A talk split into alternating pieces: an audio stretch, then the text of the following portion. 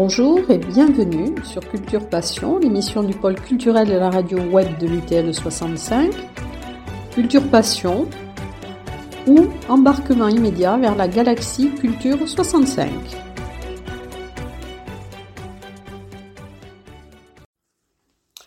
Les fondateurs de Reliance en Bigorre, Rosemarie Chevalier, présidente, et Pierre Belmas, ont souhaité donc euh, mettre en place la cinquième édition de, de, Tarbes en philo, avec bien sûr tous les bénévoles qui appartiennent à cette association. Et donc ce Tarbes en philo avait lieu du 1er au 3 avril, donc il s'est déroulé sur trois jours. Alors, nous devions euh, mettre, bien sûr, euh, l'interview de Frédéric Lenoir, qui était le, temps fort et l'invité d'honneur de, ce festival de philo. Malheureusement, pour des raisons techniques inexpliquées, euh, l'interview de 15 minutes qu'il nous a accordée n'a pas été enregistrée et nous n'avons pas pu lui redemander une nouvelle interview. Voilà, donc ça, ce sont des choses qui arrivent. Ensuite, alors donc il y a eu l'après-midi du, 2 avril une restitution des chantiers, euh, écoles et chantiers entreprises. Alors, euh, vous allez entendre donc en première partie une interview de, Michel Tozzi, qui est un des didacticiens euh, de la philo, qui a amené le, le philosophé dans les écoles primaires. Euh, il en a été le, précurseur. Euh, donc vous allez entendre d'abord son interview. Ensuite, vous entendrez la restitution du chantier école philo. Le bonheur, c'est quoi? Euh, Donc il a mené dans des écoles primaires avec des élèves, des parents et des enseignants. Donc Jean-Charles Pétier, c'est des docteurs en philosophie et en sciences de l'éducation. Ensuite, vous entendrez une réaction de, Frédéric Lenoir et ensuite vous aurez la restitution de l'atelier, enfin du chantier euh, entreprise philo. Il est où le bonheur? Il est où? Au travail Alors c'est Christophe Baudet, donc qui était euh, économiste et qui s'est intéressé à la philosophie, donc qui euh, qui a mené ce, chantier. Donc il va vous en donner les, la restitution, les conclusions, les réflexions. Euh, Frédéric Lenoir interviendra aussi après la restitution de ce chantier. Il donnera d'autres réactions et la, conclusion donc appartiendra à Michel Tozzi. Donc je vous laisse écouter euh, la restitution de ce qui s'est passé l'après-midi du 2 avril. Il est où le bonheur? Il est où? Il est où? Il est où le bonheur? Il est où? J'ai fait l'amour, j'ai fait la manche. J'attendais d'être heureux. J'ai fait des chansons, j'ai fait des enfants. J'ai fait au mieux. Bonjour Michel Tobzi. Alors je suis heureuse de vous recevoir. Vous êtes euh, invité dans le cadre de Tarbes en philo. Alors vous êtes un des didacticiens euh, de la philosophie et surtout vous êtes intéressé aux philosophies dans les écoles euh, primaires. Alors pourquoi? J'aimerais que vous me parliez un peu de ce, de ce concept que vous avez. On a pendant longtemps pensé que pour pouvoir apprendre à philosopher, il fallait avoir une certaine maturité, il fallait avoir acquis par l'école une certaine culture. Mais on s'est aperçu en fait que si l'on donne la parole aux enfants, ils vont poser des questions qui sont absolument fondamentales pour la condition humaine. Et donc, euh, euh, un philosophe américain, Matthew Lehman, a pris ces paroles d'enfants au sérieux et s'est aperçu qu'on pouvait travailler avec eux euh, en essayant de, réfléchir donc à, ces questions-là. Et c'est comme ça qu'est née, dans les années 1970, aux États-Unis, la philosophie avec les enfants. Elle est arrivée en France vers à peu près 2000 euh, euh, et depuis elle se développe énormément. Alors est-ce que vous pensez que mettre la philosophie dans des écoles primaires, au moins des débats, apprendre à argumenter serait un plus? Parce que la terminale, c'est très loin, mais on peut faire avant des choses. Euh, c'est-à-dire, plus les enfants commenceront tôt à réfléchir, plus ils grandiront à, l'humanité, et puis plus aussi euh, ils apprendront à s'exprimer, disons, en public, en justifiant euh, ce qu'ils disent. C'est-à-dire, plus ils utiliseront leur, raison tôt, plus à la fois ils deviendront des, hommes accomplis et des citoyens réfléchis. Alors est-ce que vous pensez que ça devrait être inclus enfin, et que, que ça va l'être? Mais Dans les programmes, dans le cadre de l'enseignement moral et civique, il y avait dans le programme de 2015 euh, comme recommandation la discussion à visée philosophique. Ça n'y est plus actuellement, mais euh, en fait, euh, toutes les compétences qui sont développées par les discussions à visée démocratique et philosophique, par les ateliers philo d'une manière, plus générale, sont dans le référentiel des compétences exigées, disons, primaires. Donc en fait, en faisant des ateliers philo à l'école, on développe toutes les compétences qui sont euh, demandées euh, par les programmes officiels. Alors, vous allez intervenir à différents moments dans la journée. Donc, à quel moment allez-vous intervenir? Ben, J'ai déjà animé hier euh, un café philo oui. à l'étal 36 oui. sur le bonheur. Est-ce que ça s'apprend? Puisque Tarbes en philo est cette année axé sur la thématique du bonheur. Cet après-midi, donc j'animerai, euh, cet après-midi dimanche, j'animerai une, table ronde avec des participants donc, aux différents, euh, des différents ateliers qui ont eu hier, atelier de philo avec les enfants, philosophie d'entreprise et euh, café philo avec les adultes. Et puis demain sera projeté un film de Frédéric Lenoir le cercle des philosophes. Voilà, le cercle des, petits philosophes. Et euh, là, avec Frédéric Renoir, j'animerai la séance qui suivra. Et alors, ce, ce film est très intéressant parce qu'il permet précisément de voir le travail qu'on peut faire avec des enfants. Oui, puisque lui aussi, avec son association SEV, euh, euh, il, est un peu dans ce, même, dans ce même discours. Mais il a lancé finalement dans cette association SEV, Savoir Vivre et Vivre Ensemble, oui. parce qu'ayant pendant un an lui-même expérimenté dans différentes classes et même dans différents pays la, philosophie avec les enfants, eh bien, il, est, très, très content, euh, comme ça lui plaisait, il a lancé cette association pour multiplier la formation d'un certain nombre d'animateurs en France. Je crois qu'il y en a 5 ou 6 000 qui ont été formés, de manière à ce que de manière à ce que euh, se développe, disons, de, de, plus en plus. Oui, voilà. Bon, merci, je vous remercie. Eh bien, écoutez, en tout cas, c'est très bien. Alors, pour vous, quelle est la définition du bonheur? Qu'est-ce que c'est être heureux? À titre ben, personnel. Hein. Être, heureux, c'est quelque chose qui se. C'est d'abord une disponibilité, une disponibilité à ce qui nous arrive, de manière à se sentir le moins possible, disons, affecté euh, par les misères, si vous voulez, donc, de l'existence, de façon à, être dans un certain équilibre, dans une certaine harmonie avec soi-même, avec, euh, avec les autres et avec euh, le monde, nature notamment c'est quelque chose qui se, qui se construit progressivement, disons, dans sa vie. Et est-ce que vous pensez que ça peut être après éphémère Mais ben, Le bonheur, c'est un état quand même qui est relativement, disons, durable. Je crois qu'il ne faut pas confondre le bonheur avec le plaisir, mmh. qui est fondé sur des sensations et qui est euh, très euh, ponctuel, si vous voulez, et, même la joie, qui est plus intérieure, mais n'a pas cette, euh, cette profondeur et cette durabilité du bonheur. En tout cas, merci, euh, merci Michel Tozzi.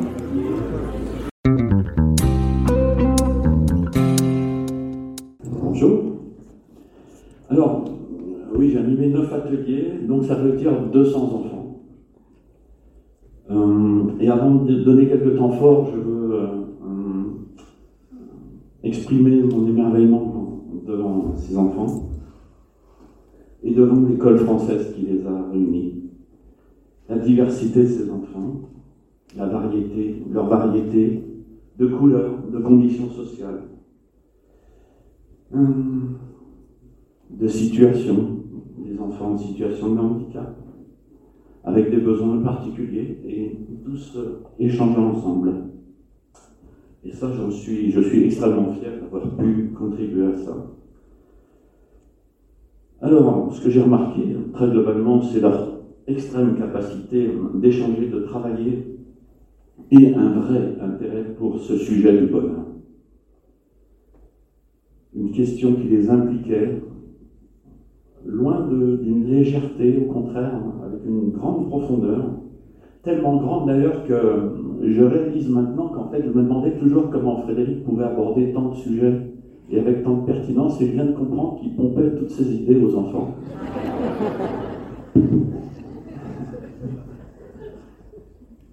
Alors évidemment, je plaisante, mais il se trouve qu'avant, je savais que je devais représenter cet atelier et je voulais venir les mains dans les poches, en fait, en me disant ça va donner un petit peu de, de tension à mon propos et à ma façon d'agir. Et puis je suis arrivé, mes camarades avaient écrit plein de trucs et j'ai commencé à paniquer. Donc j'ai noté, j'ai noté un peu, et je vais y venir tout de suite, hein, bien sûr, certaines choses qu'avaient dites ces, enfants. Et je note, et Frédéric commence sa, conférence, et je me rends compte que plein des points qu'il aborde ont été abordés par ces enfants avec une, à nouveau une grande pertinence et une grande euh, acuité. Alors, je me demandais ce qu'ils allaient dire sur le bonheur. C'est quoi le bonheur? C'était la question. On n'était pas dans le c'est où, on était plutôt dans le c'est quoi. Et je me disais, est-ce qu'ils vont me dire que le bonheur, c'est finalement de, de posséder, c'est l'immédiateté, de tout avoir tout de suite Ben pas du tout. Enfin si, certains. Certains, bien sûr, parce que ce qui est intéressant, c'est aussi de, débattre, d'échanger. Mais en réalité, ça a été assez rapidement questionné. Hein. Ils se sont questionnés, est-ce que finalement ça serait bien d'avoir euh, tout, tout de suite, d'avoir plein de choses? En train de, ils se sont demandé si finalement euh, il n'y avait pas une part de, bonheur, ne serait-ce que le bonheur, un bonheur qui commencerait dans l'effort pour parvenir au bonheur. Dans le fait que le bonheur, ça peut, venir de, de l'attente qu'il y a pour, pour y parvenir. Alors, est-ce que le plaisir de l'attente, c'est déjà le bonheur? Ah, Ça dépend parce que est-ce que le plaisir, c'est le bonheur? Non. Pour eux, le plaisir, ce qui est apparu, c'est que finalement, le plaisir, ça ne dure pas. C'est pas le bonheur, c'est pas ça. Et puis le bonheur, qu'est-ce que c'est? Finalement, est-ce qu'il n'y a pas une usure? Mais est-ce que tous les bonheurs s'usent? Et là, j'ai un petit garçon qui m'a dit non. L'amour, ça, ça ne s'use pas. Est-ce que ça évolue? Le bonheur Une petite fille qui me dit, ben, tu vois, avant je n'aimais pas la salade. Puis maintenant, j'aime bien la salade. Même j'adore la salade. Mais comment ça se fait?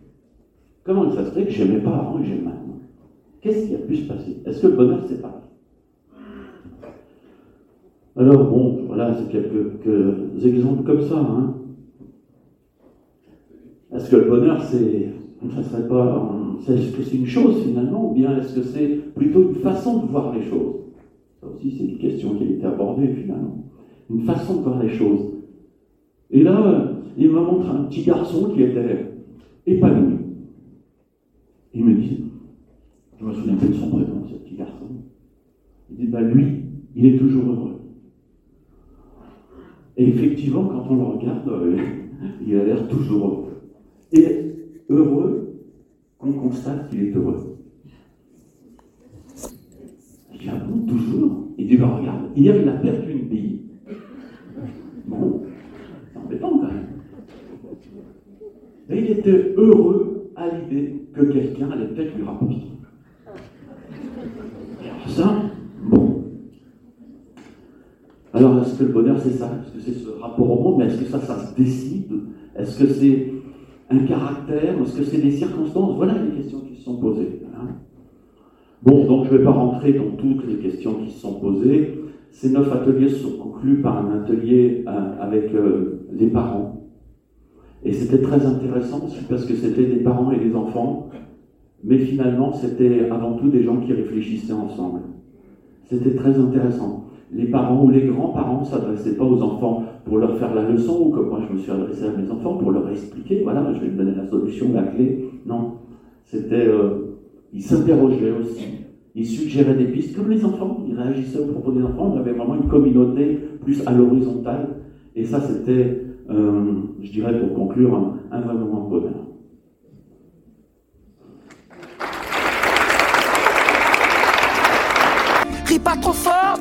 Tu risques de l'éteindre. On le veut le bonheur, oui. On le veut. Tout le monde veut l'atteindre. Mais il fait pas de bruit le bonheur, non.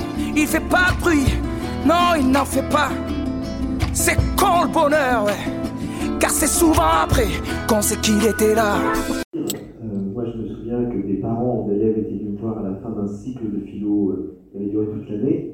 Ils m'ont dit on n'en peut plus de la, philo avec les enfants parce que j'arrête pas de demander mais maman, justifie pourquoi tu dis ça. Maman, argumente, tu me demandes pas ça, mais argumente. C'est formidable. Comme effectivement les, les enfants philosophes à l'école, les philosophes à la maison, c'est pas toujours facile pour les parents. Alors, euh, euh, Christophe, euh, toi tu animais, disons, un atelier sur l'entreprise? Si j'ai bien compris, tout son intérêt, c'était d'avoir des, des, personnes extrêmement, disons, différentes. Oui, j'ai pris énorme plaisir. Il y a certains qui sont dans la salle. Je les remercie parce que vraiment, ça a été euh, un, un moment euh, d'échange fort, euh, de regard croisés. Patrons, salariés, psychologues, ressources humaines, établissements privés, établissements publics. Et c'est ça aussi, je crois, la fonction de, d'un atelier ou d'un café philo, c'est de créer un espace où on peut, avec des convictions et des regards très différents, raisonner ensemble. Et c'est cet élément que je voulais souligner. Alors, on s'est posé la question, euh, en fait, une question pile et face. Pile, est-ce que les entreprises peuvent-elles faire le bonheur des salariés? Face, est-ce que les salariés peuvent-ils, peuvent-elles trouver leur bonheur dans l'entreprise? On est parti là-dessus. Alors d'emblée, on a euh, été amené, euh, alors je ne sais pas si ça a été dit, mais euh, rapidement dans un contexte historique, c'est-à-dire la question de ramener ou de rapprocher la notion de travail ou le travail avec la notion de bonheur est très récente. je ne sais pas vous, mais moi, auprès de mes parents ou de mes grands-parents, j'ai rarement entendu associer travail à bonheur. J'ai entendu associer travail et fierté, travail et effort. Donc c'est, ayons à l'esprit, quelque chose de nouveau. Ce n'est pas deux notions co-substantielles qui auraient toujours préexisté. C'est un questionnement relativement, voire très contemporain. On est venu aussi, je vais rapidement, sur la notion même de travail. Le travail prend une valeur qu'à partir de la Renaissance, où là il devient une valeur euh, avec la montée de l'humanisme, euh, avec euh, la réforme, qui traduit d'ailleurs le retour du travail, enfin l'apparition du travail comme une valeur, et euh, qui euh, le transforme au niveau théologique. Euh, il y a Max Weber qui plus tard fera et montrera en quoi le travail est devenu une valeur d'émancipation. Mais tout ça est relativement récent.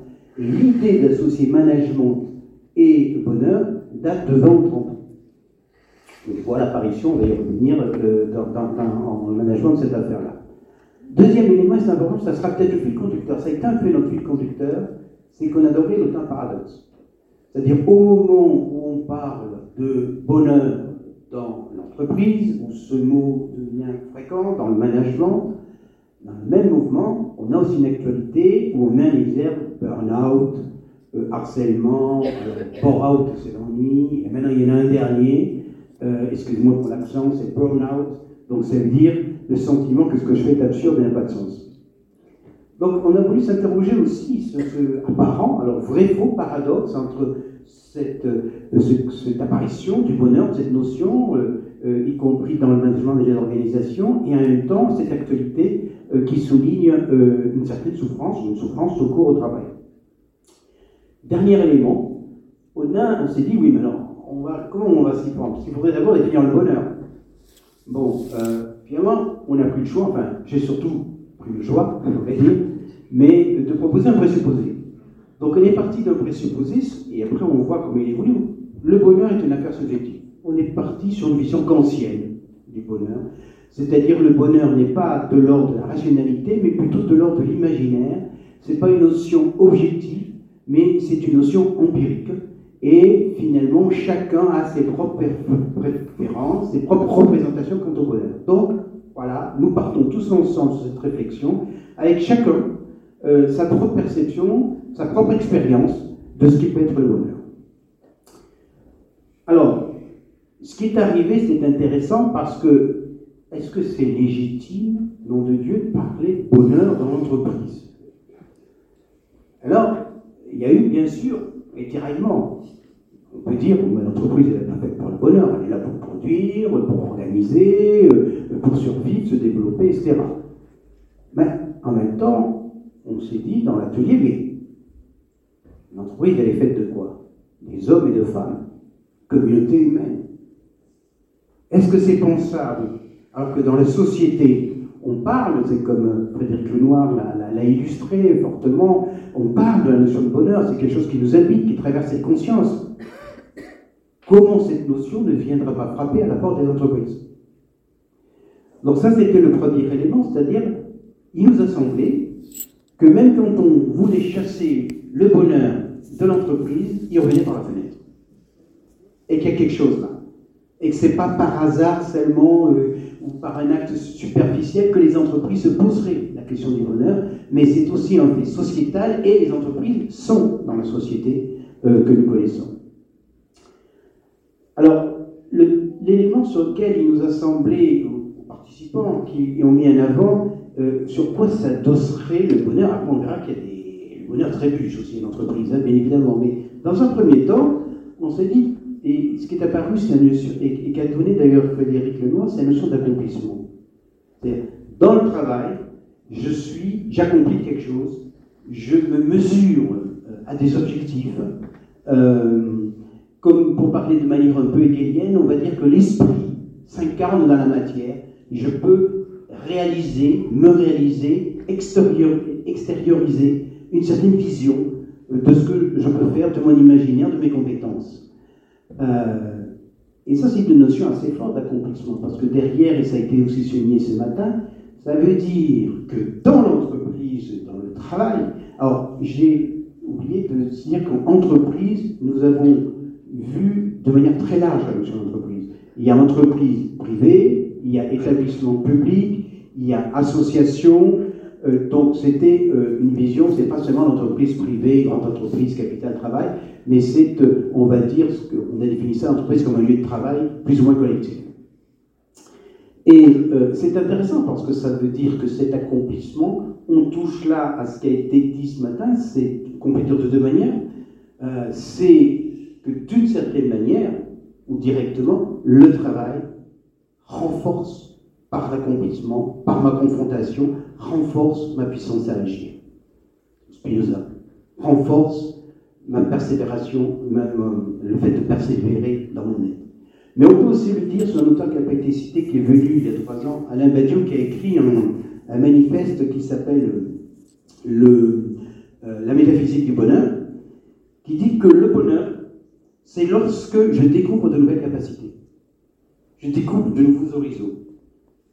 Et c'est peut-être ça aussi ce qui, dans le, on appelle développement des compétences, il y a quelque chose dans l'entreprise, donc l'entreprise au sens large, où il y a un moment où je peux finalement me rendre compte que je peux acquérir, développer euh, telle compétence, telle proposition, j'élargis mon horizon. Alors, bien sûr, dans un deuxième temps, on s'est rendu compte que le bonheur pouvait trébucher en entreprise. Un des éléments qui a été donné, euh, c'est euh, la partialisation du travail. C'est-à-dire que de plus en plus, ce qui se ressortait, c'est que les salariés, et même la conception que peuvent en avoir certains employeurs, sont très loin de l'objet finalement ou de la prestation qui est produite par l'entreprise. C'est-à-dire que la division du travail me ramène à une tâche et je perds le fil entre ce que je fais et le résultat final.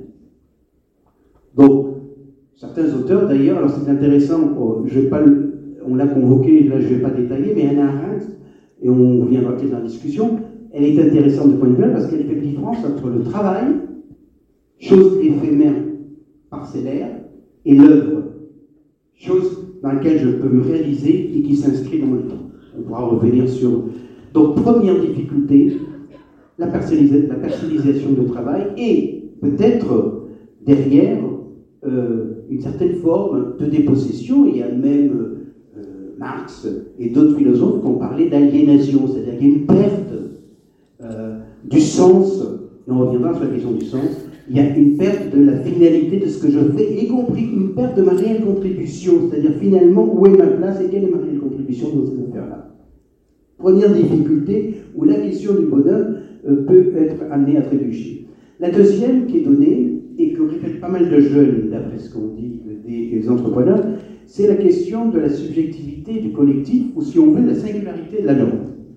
De plus en plus de jeunes, sans stigmatiser, et d'ailleurs ce n'est pas une stigmatisation, c'est un fait société intéressant, des jeunes nous disent après ont du mal, quand ils rentrent dans une entreprise, à rentrer dans les normes, les process. Euh, ils ont l'impression, là, qu'on leur offre quelque chose. Il y a le sentiment euh, qu'on euh, leur propose de travailler de manière étriquée. Et il est vrai que nous sommes dans une société qui met l'accent sur l'individu, euh, sur être acteur de sa vie. Et donc là, il y a peut-être aussi une difficulté dans l'entreprise qui reste un monde normé et de l'autre côté, une inspiration. Ah, alors tout à l'heure, on a parlé de liberté ce matin, je ne sais pas si c'est le terme utilisé, mais où un besoin, une inspiration à élargir son espace, à pouvoir créer, à pouvoir imaginer sans forcément se conformer à des normes qui ont été faites euh, par d'autres, euh, en d'autres temps, etc. Donc, difficulté et comment, dans l'entreprise, on va gérer cette affaire-là et euh, on pourra l'élargir tout à l'heure sur la société. La deuxième question qui a été donnée, là aussi, le bonheur, c'est la question de la domination qui a été soulevée. La question de la hiérarchie de domination.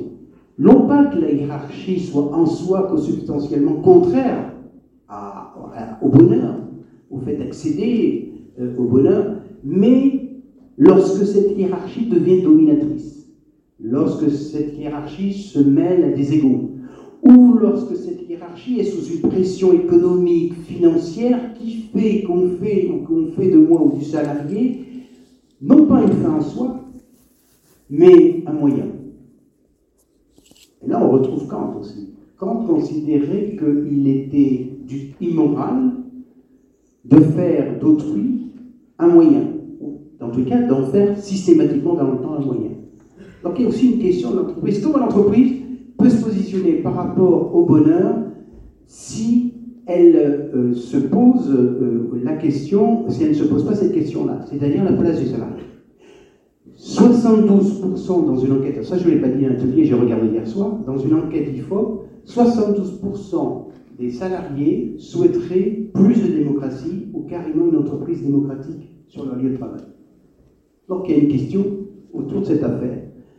Euh, place du salarié et l'expression du salarié et comment, et on va voir que le manager, bien sûr, réagit par rapport à ces questions. Comment il réagit? C'est intéressant. La première, je vais en donner un exemple, c'est, vous connaissez peut-être la parabole. Il y a une parabole de management, c'est les trois cantonniers. Alors, on va imaginer, je ne sais pas qui, mais par exemple, on va imaginer que euh, Frédéric Lenoir va interviewer ses cantonniers. Le premier, il demande Qu'est-ce que vous faites? Je fais des cailloux. Vous voyez bien, je fais des cailloux, il fait chaud, je fais des cailloux. Le deuxième, il se retourne et dit Vous je suis en train de construire un mur. Et le troisième, il se retourne et il dit, vous voyez, je suis en train de construire cette cathédrale. Toute la question du management est là, mais en même temps l'ambiguïté. Autrement dit, le bonheur est affaire d'imagination, c'est-à-dire ce n'est pas seulement la chose que je fais telle qu'elle, mais c'est comment moi-même, en tant que, salarié, qu'individu, je l'inscris dans quelque chose de plus ample. Comment le management peut favoriser cet imaginaire, sachant que là il y a une contradiction, puisqu'en même temps l'imaginaire est d'ordre individuel. Et il y a donc une tension dans cette recherche du développement du bonheur dans l'entreprise, euh, du recours à euh, l'imagination, et en même temps, comment ne pas tomber, j'y reviendrai, sur la manipulation des esprits. Il y a une tension. Mais ce qui est intéressant, c'est donc que le management est aujourd'hui conscient de cette question et que la question de bonheur devient un vrai sujet. Mais alors, deuxième temps, troisième temps, on s'est dit, enfin, l'atelier s'est dit, oui, mais est-ce que c'est une bonne idée de prendre la question du côté du bonheur? D'abord, parce qu'un certain nombre nous ont dit, notamment une part citante, mais ça a été repris, euh, finalement, est-ce que le bonheur, ça ne participe pas de l'impermanence? Vous savez, l'impermanence, en plus, l'entreprise nous dit que tout est impermanent, de certaine manière, le changement est continuel. Alors, est-ce que le bonheur ne serait pas aussi quelque chose finalement de liquide? Or, si on veut en faire une notion de management, à un moment donné, il faut l'essentialiser un petit peu. Il faut lui donner, c'est un état. Il faut essayer d'appréhender. Or, est-ce que cette affaire de bonheur n'est pas forcément quelque chose qu'on ne peut pas attraper vraiment? Qui, euh, dès qu'on l'attrape, euh, il est déjà ailleurs. Et si on l'attrape, de toute façon, ça ne peut être que euh, temporaire et il ne cesse de changer. La notion qui a été donnée aussi à tout ça, c'est finalement, est-ce que ça a du sens de parler de bonheur dans une entreprise dans la mesure où, en fait, on est fait de mille états On passe d'un état à l'autre, le bonheur s'adopter à une, à une inquiétude, cette inquiétude va s'adopter, il y a quelqu'un qui a décrit son parcours de vie, passant d'un état de bonheur, redécouvrant des situations de souffrance, et vice-versa. Donc, cette instabilité du bonheur, qui est en plus notre personnel, est-ce qu'elle a un sens dans le fait de l'ériger au sein d'une entreprise? Et la question qui a été donnée, et là on, on, renvoie peut-être la notion de bonheur. Vous savez que, alors ça c'est quelque chose qui n'est pas dit à, l'atelier, vous savez que ce qui est le plus difficile à peindre, c'est le sourire. Le sourire est le plus difficile à peindre. Parce qu'il est très difficile d'extraire le sourire d'un visage. Ah, la question du bonheur, et là on élargit au-delà de l'entreprise, c'est peut-être le même registre.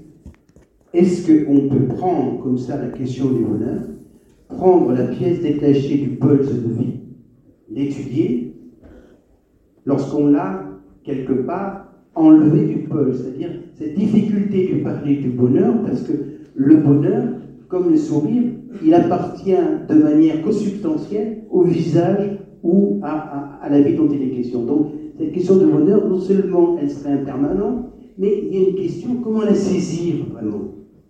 Est-ce qu'on peut l'isoler? Est-ce que c'est une notion qu'on peut isoler? Et donc, ce qui été proposé, là on revient sur, l'entreprise, mais on répondit philosophiquement, il y en a qui ont dit, mais plutôt que de parler de bonheur l'entreprise, ne faudrait-il pas parler de la santé? Comment on peut améliorer la santé? Comment est-ce qu'on peut diminuer la souffrance? Comment est-ce qu'on peut faire en sorte, à partir de là, d'avoir un espace, et cet espace, en philosophie, s'appelle l'ataraxie.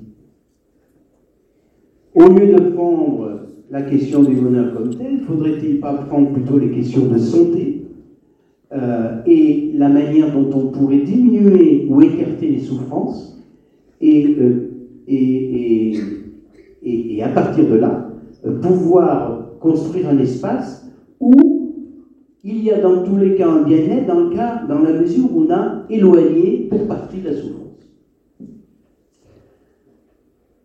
Dernier élément, et je finis là-dessus parce que ça saisit tout l'atelier, c'est la question du paradoxe. On parle de bonheur et en même temps, euh, on parle de, euh, on parle de, de, de souffrance au travail.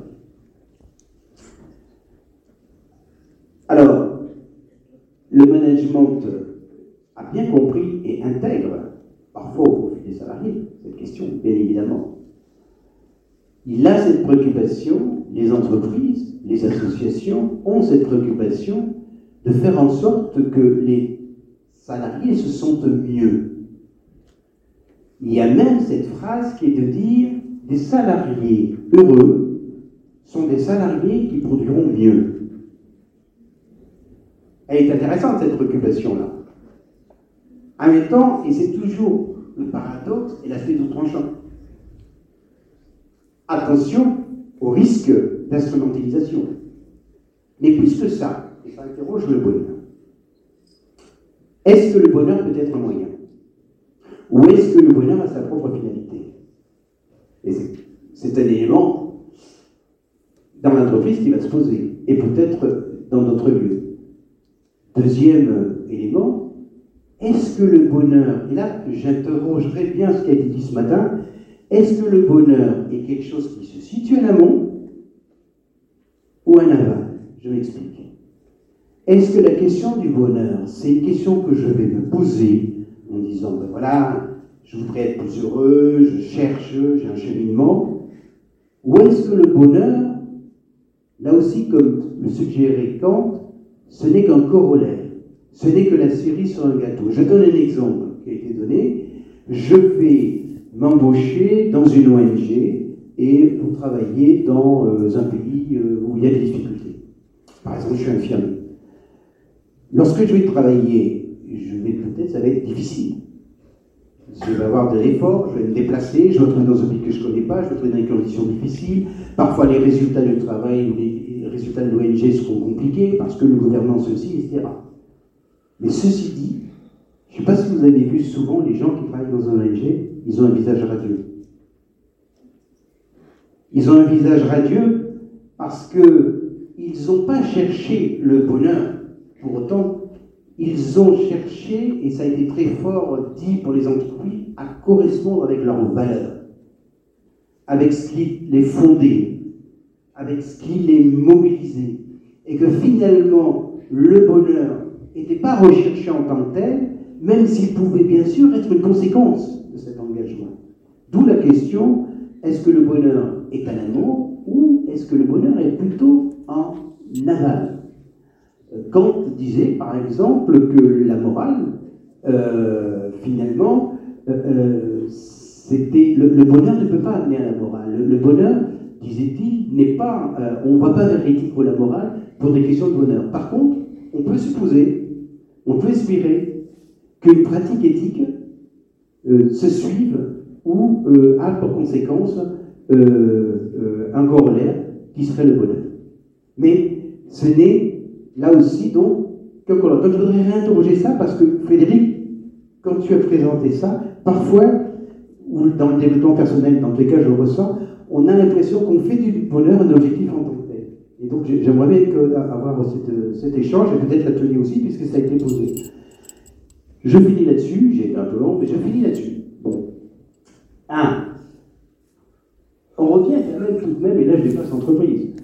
On parle de bonheur dans la société depuis fort, maintenant depuis 20-30 ans. Au même moment, on a l'émergence d'une question fascinante, c'est la question du sens. Vous l'entendez?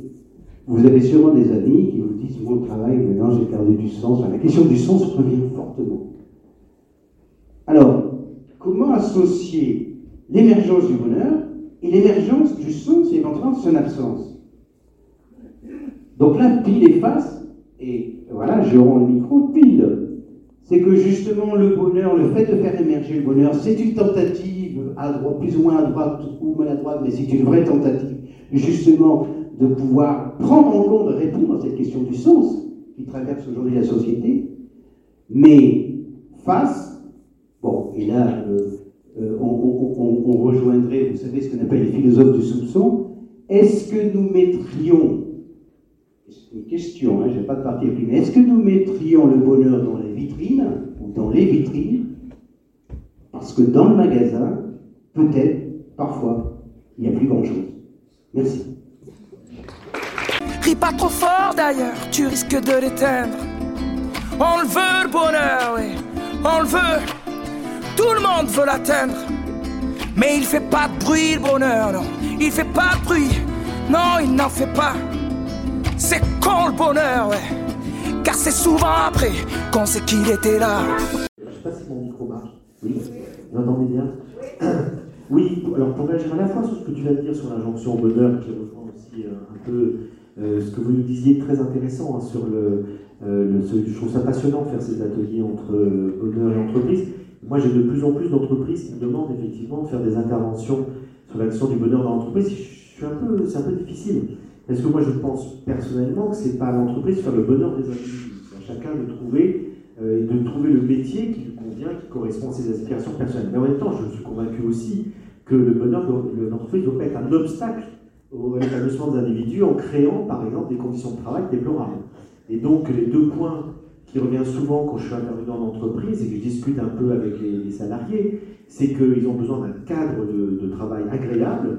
Euh, vaut mieux être près d'une fenêtre que sans lumière, etc. Donc euh, c'est vraiment important. Ils, ont besoin surtout d'un management bienveillant. ça a été évoqué. Et c'est très vrai que je me souviendrai toute ma vie, la première intervention que j'ai faite, c'était il y a 10-15 ans chez Orange. Il y a eu plein de suicides. Et on m'a demandé de parler du bonheur dans l'entreprise. Et là, j'ai demandé aux gens, j'étais en, en visio avec beaucoup de salariés, j'ai dit répondez-moi, on avait les réponses. Quelle est la première qualité, quelle devrait être pour vous la première qualité d'un manager Ils ont énorme majorité la bienveillance? Ça veut dire qu'il y avait un manque cruel de bienveillance. Ils étaient avec des managers qui les écrasaient, qui les dominaient, tu parlais de la domination, euh, qui n'étaient pas dans un esprit d'accompagnement bienveillant. Et donc ça, je crois qu'effectivement, l'entreprise, par un management qui est d'un accompagnement bienveillant, peut favoriser, contribuer au bonheur des individus de cette manière indirecte. Euh, après, tu as parlé, vous avez parlé de la question du sens. C'est aussi quelque chose qui revient très souvent, et là, il y a encore trois jours, je faisais une conférence à l'Université de Dauphine à des étudiants euh, des grandes écoles de commerce. Donc j'avais des gens de Dauphine, HEC, etc. Et ils me disaient, la question du sens est primordiale chez nous. Et dans quel sens? Alors à la fois dans celui que vous évoquez, c'est-à-dire avoir, euh, au fond, de, savoir où on va, euh, de comprendre le métier qu'on fait, que bon, mais pas uniquement. C'est aussi euh, une cohérence entre leurs valeurs personnelles et les valeurs de l'entreprise. Et ça, c'est un élément assez nouveau. Et les étudiants d'HEC m'ont dit, il y a quelques années, on a posé des conditions. On a dit qu'on voulait que le prochain directeur d'HEC, par exemple, soit sensible à la question écologique. Et que ce soit quelque chose qui soit explicité dans les cours, ce qui n'était pas le cas, et on a demandé à des entreprises, des grandes entreprises du CAC 40 et d'autres qui veulent nous embaucher, de nous faire une charte euh, de, tout ce qui est favorable à l'écologie, à la justice sociale, etc. Parce qu'on ne veut plus travailler dans des entreprises que pour l'argent. On a besoin qu'il y ait une cohérence entre nos valeurs personnelles et les valeurs de l'entreprise. Donc ça, ça touche à la question directement. Ça montre une évolution effectivement intéressante de cette question. Après, sur la question euh, que vous posiez, euh, moi je crois qu'en fait, effectivement, la question de, de, mettre en amont le bonheur est assez récente.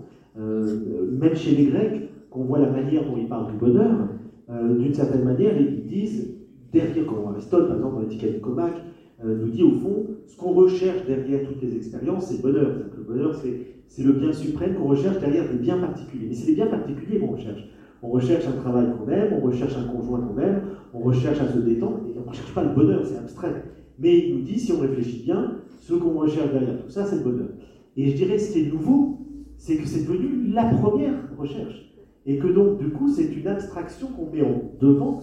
Et le risque énorme, et là je rejoins ce que Michel disait, c'est que ça devient une injonction euh, et qui fait qu'au lieu de rechercher des expériences concrètes du bonheur, on cherche le bonheur en soi. Et du coup, on trouve jamais. Parce qu'il ne s'incarne que, dans, des expériences concrètes.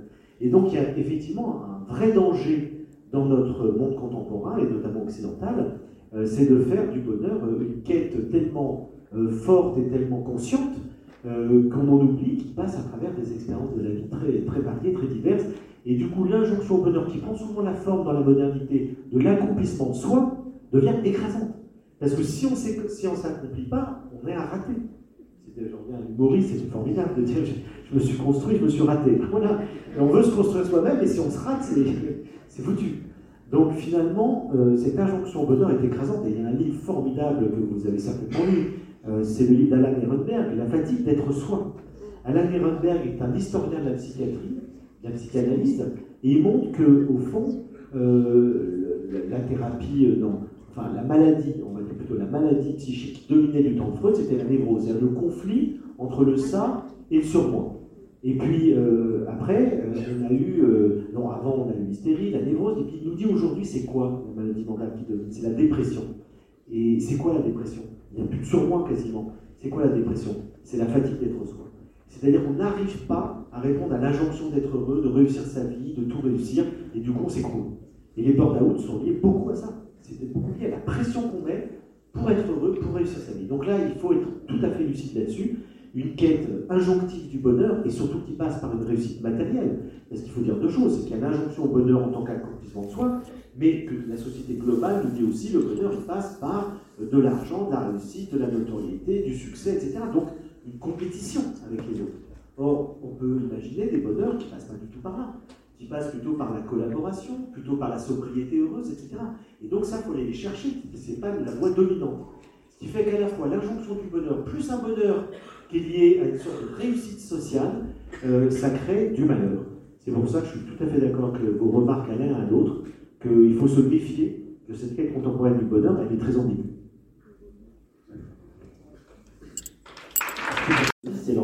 Plaisir, c'est la raison doit nous aider à orienter nos désirs euh, vers des choses ou des personnes qui nous font grandir, euh, qui sont en même temps, qui développent euh, une utilité à la société. Et donc, tout ce qui nous, nous rapetisse, nous diminue, nous rend nous met dans la tristesse, et tout ce qui nous coupe du lien aux autres et de l'utilité sociale aussi. et donc, c'est très important de savoir orienter son désir. On ne peut pas, le désir, c'est l'essence de, de l'être humain. On ne peut absolument pas le supprimer, on peut l'orienter vers des cibles qui, effectivement, nous permettent de grandir, de faire grandir la société.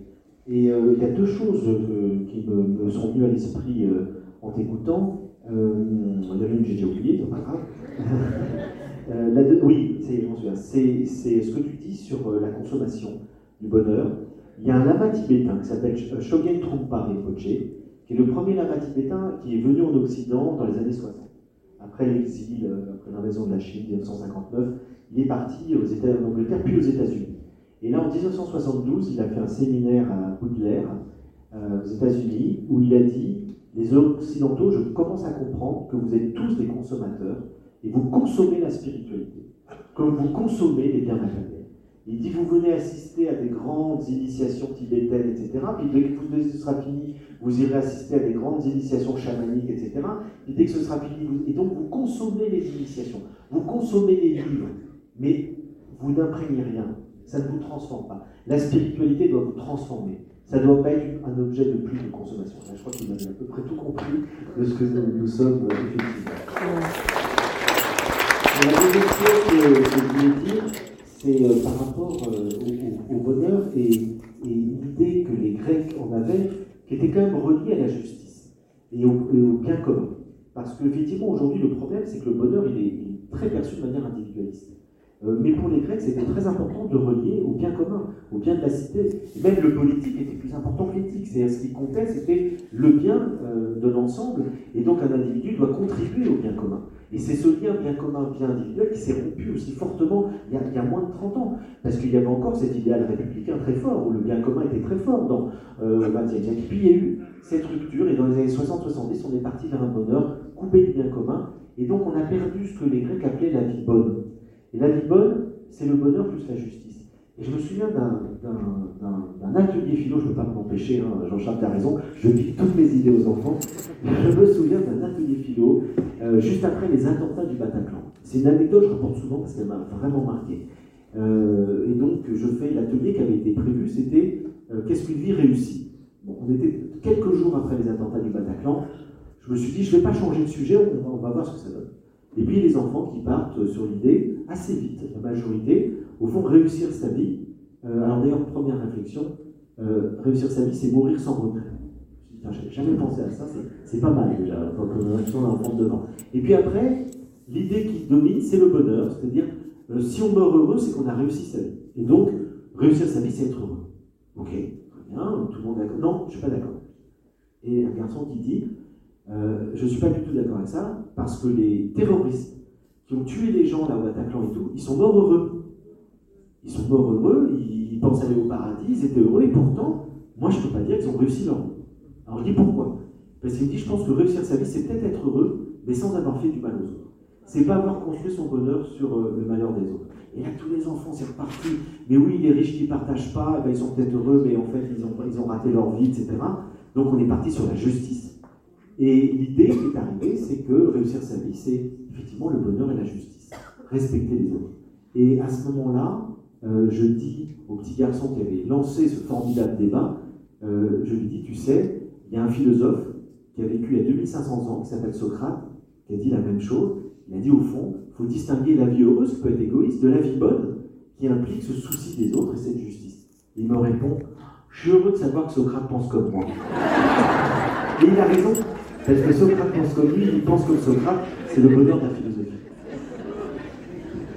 Merci donc pour ces comptes rendus, disons, intéressants. Euh, je ne parlerai pas moi-même du, contenu, disons, du café philo, grosso modo. C'est quelques idées qui ont été ébauchées, mais qui ont beaucoup développées, disons, ce matin. Par contre, ça serait peut-être intéressant de donner quand même, dans, le quart d'heure qui nous reste, peut-être la parole à la salle, car nous causons, nous causons, mais vous avez peut-être aussi des choses à dire. Il est où le bonheur? Il est où? Il est où? Il est où le bonheur? Il est où? Il est où? J'ai fait l'amour, j'ai fait la manche. J'attendais d'être heureux. J'ai fait des chansons, j'ai fait des enfants. J'ai fait au mieux.